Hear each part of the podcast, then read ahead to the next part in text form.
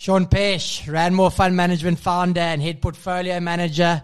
Sean, I'm drawing a line in the sand here. It's the 18th of January and all the Christmas trees are down, but you're going to be the last guest I'm wishing compliments of the season to. So I hope you had a happy festive period. Thank you, Justin, and to you.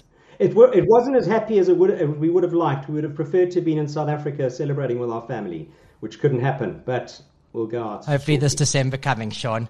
Sean, let's start with one of the major talking points in the markets at the moment the shift in paradigm taking place. That's the growth to value rotation. There's a 7% differential between the MSCI value index versus the MSCI growth index. Let's call a spade a spade. That's a stark differential for 10 trading days. What are the main driving factors of this rotation? Yeah, Justin, you're absolutely right? It is stock, it's significant in a short space of time, and more importantly, value is up and growth is down. So this is not a case of you know you're getting rich faster. If you're in growth, you've actually got poorer this year. So that's not a good place to be. Um, what are the differentials? Well, often, you know, in the last few years, when I've been speaking about this value growth and the reasons for being in value, people have pointed out a few things. And the first thing they've pointed out is value always does badly in weak markets. And so this the stuff about um, protecting the downside hasn't actually worked because if you look at 2008, value underperformed. If you look at 2011, underperformed. If you looked in the pa- pandemic, value underperformed. And they're absolutely right. Uh, and the reason is that value are is exposed to economically sensitive sectors such as energy, materials, um, financials, etc. And all those weak markets were caused by economic downturns, okay, and concerns over the future. This this weak market is not caused by that. The market's on fire. Uh, you know, the economies are strong, labor is tight, etc. It is caused by valuations, and so that is what's happening. So interest rates turning has meant that all of a sudden, and inflation being higher, uh, has meant that, well, how am I going to get a real return on my money? And that's what investors really want. And so it's easy to justify high price earnings ratios when interest rates are low, but when interest rates start moving up, it's harder to justify.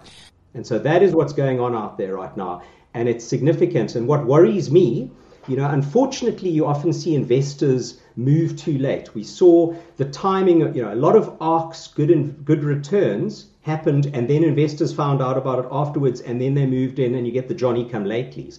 And I worry that that's going to that the same thing is going to happen with with with uh, with this cycle because you know this is you mentioned it's only been ten days, and that's already a big move. Okay, half the people are still on holiday. Um, or have just returned to the office. So most people will only find out about this move when the January fact sheets come out. When will that be? You know, first 10 days maybe in Feb. So they'll uh, the clients, the end clients, I'm talking about advisor clients, will probably only see these numbers in the first quarter. And sorry, the advisors you'll find out about it, they're only the advisors who still subscribe to value, you know, value funds like ours and receive our fact sheets. So the clients will find out in their first quarter report back, which will probably take place May, in May, let's say. Then the advisor might say, well, let's wait another one or two quarters uh, before we decide to move and allocate any money to, to value. And that's, you know, so, so the real risk is that people will move too late. But it's a big move, make no mistake, and there are good reasons as to why there are these moves. As you've mentioned, Sean, the historically low interest rates over the last 10 years and other monetary tools used by central banks, such as quantitative easing, has supported a Goldilocks era for growth stocks over the past decade or so. If we are going into this interest rate hike cycle, does this potentially mean this is just the beginning of the rotation? Absolutely. I think it is absolutely the beginning of the rotation. And remember, you know, this, this move to growth has taken place. Um, it has taken place over the last 10 years. I mean, it's been one way traffic since, well, in fact, longer than that. It's been one way since traffic since, uh, since 2007. And, you know, I read uh, BlackRock's conference call the other day. They've got $10 trillion in assets under management. I think they hauled in $450 billion in the last quarter. I'm going to work hard. I haven't done it yet. So I'm going to work out how much money went into value. But unfortunately, what happens is people always look at historic performance and think that the future is going to be just the same, and they go on that. And so when people are allocating money, they allocate it to, to last year's winners. Um, and, uh, and actually, interestingly, last year value beat growth just by a little bit, but it just shows you that the, that the move was underway. And and actually, just on another point, I mean, if you look at what Delta Airlines said the other day, Justin, they reported results uh, a few days ago. Their revenue was up 138 percent. People want to travel. People want to get out there.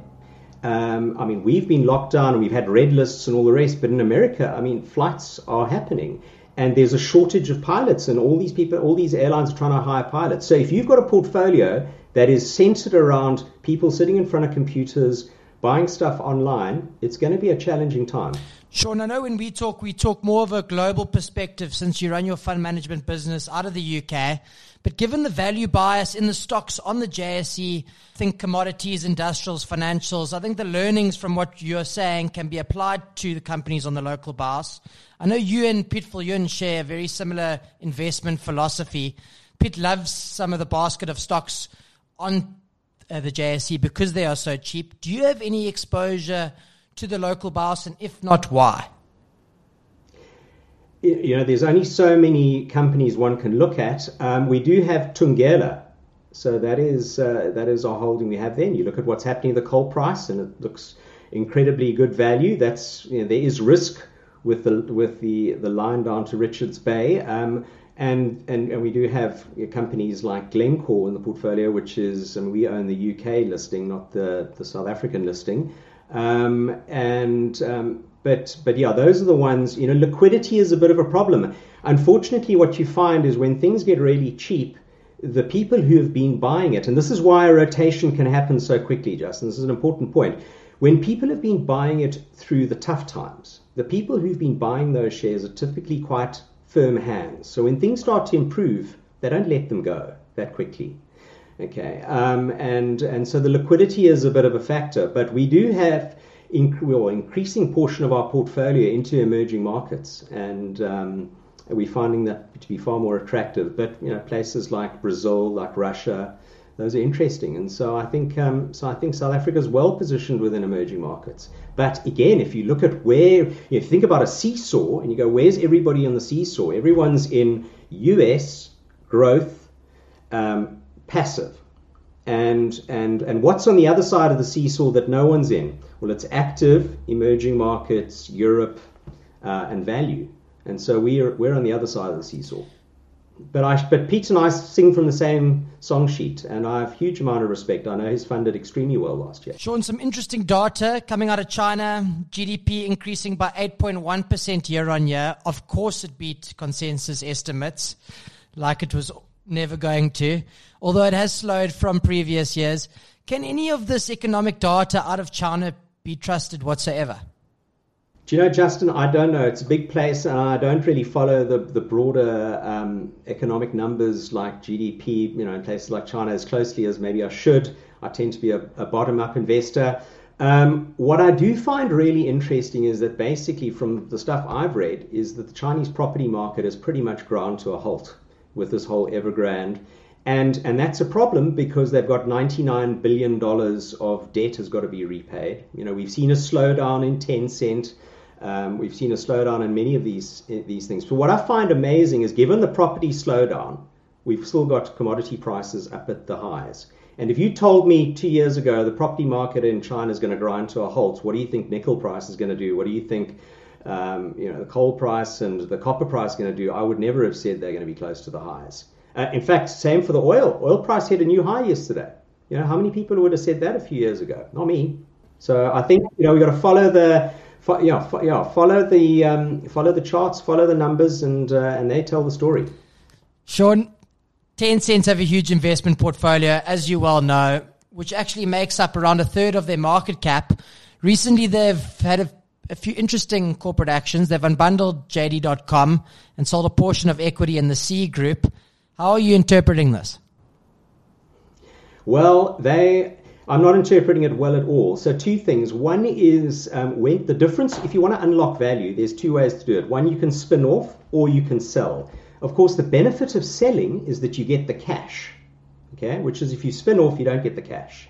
The problem is they've had to spin off uh, JD.com, and and and the problem is if you if you've got debt at the center, and you spin something off, you lose the asset, but you're still left with the debt. Okay, so that's the problem. So if you've got a lot of debt, what you want to do is you want to sell the asset, use the cash to pay the debt, and then everybody's happy. Um, but they're certainly not in the driving seat right now, and that's that's the problem. I mean, who's in the driving seat? It's definitely not the board of directors of Tencent, and one and one can't take that any comfort from that. And the second point is, yes, it's a third of the market cap or whatever the number is right now. Well, we know from Naspers that you get lots of discounts, and it all of a sudden you can find that um, that the value, the listed value, is way more than the market cap. And often there's a good reason for that, and it would be things like capital gains tax and uh, you know holding discounts and pure plays and all of those good things. So um, so I'm certainly still no no not interested in the least in Tencent or that stable of companies. And I think that uh, times are going to be tough. I mean, you look at Sea, you know, it was worth, I wrote a, a LinkedIn and tweeted about it some time back. 150 billion, never made a profit, probably not going to make a profit. Um, so I see no investment merits in that whatsoever. Naspers and Prosus CEO Bob van Dijk invested close to 160 million rand of his after-tax money into Prosus. His attempts at unlocking value through multiple different corporate actions has left more to be desired. Is this something you like to see from agents? Because that's essentially what Bob van Dijk is investing his after tax money instead of share options and the like, putting some of his own skin in the game. Well, he's got a lot of skin to put in the game given how uh, Naspers remunerate their management team. Uh, it's certainly a start, so it's it's more positive than negative. Um, and hopefully, you know, hope, I look. I want nothing more than Naspers to unlock value because that's really good for the South African savings market. You know, there's a huge percentage of the investor savings pool in South Africa invested indirectly in those companies, and and it would be absolutely cataclysmic if um, if there was a big problem and that value just disappeared. So that's what I so that's what I'd like. We have no exposure to that, so I wouldn't participate in that party, but that's fine. But so it's certainly a start, and hopefully that incentivizes them more to to unlock value in whatever way they can. Um, they kind of tied their hands behind their backs by committing not to sell any more shares. And the problem when you're a big investor or big shareholder in a company is that as soon as there might be a discount, but as soon as you say we're going to sell to unlock that discount, the share price falls, and so the discount might narrow, but the but the value falls. Um, but I would certainly want them to uh, we said, especially with the goings on in China right now, to un, to unlock value as soon as possible. And if this incentivizes them to do so, fantastic.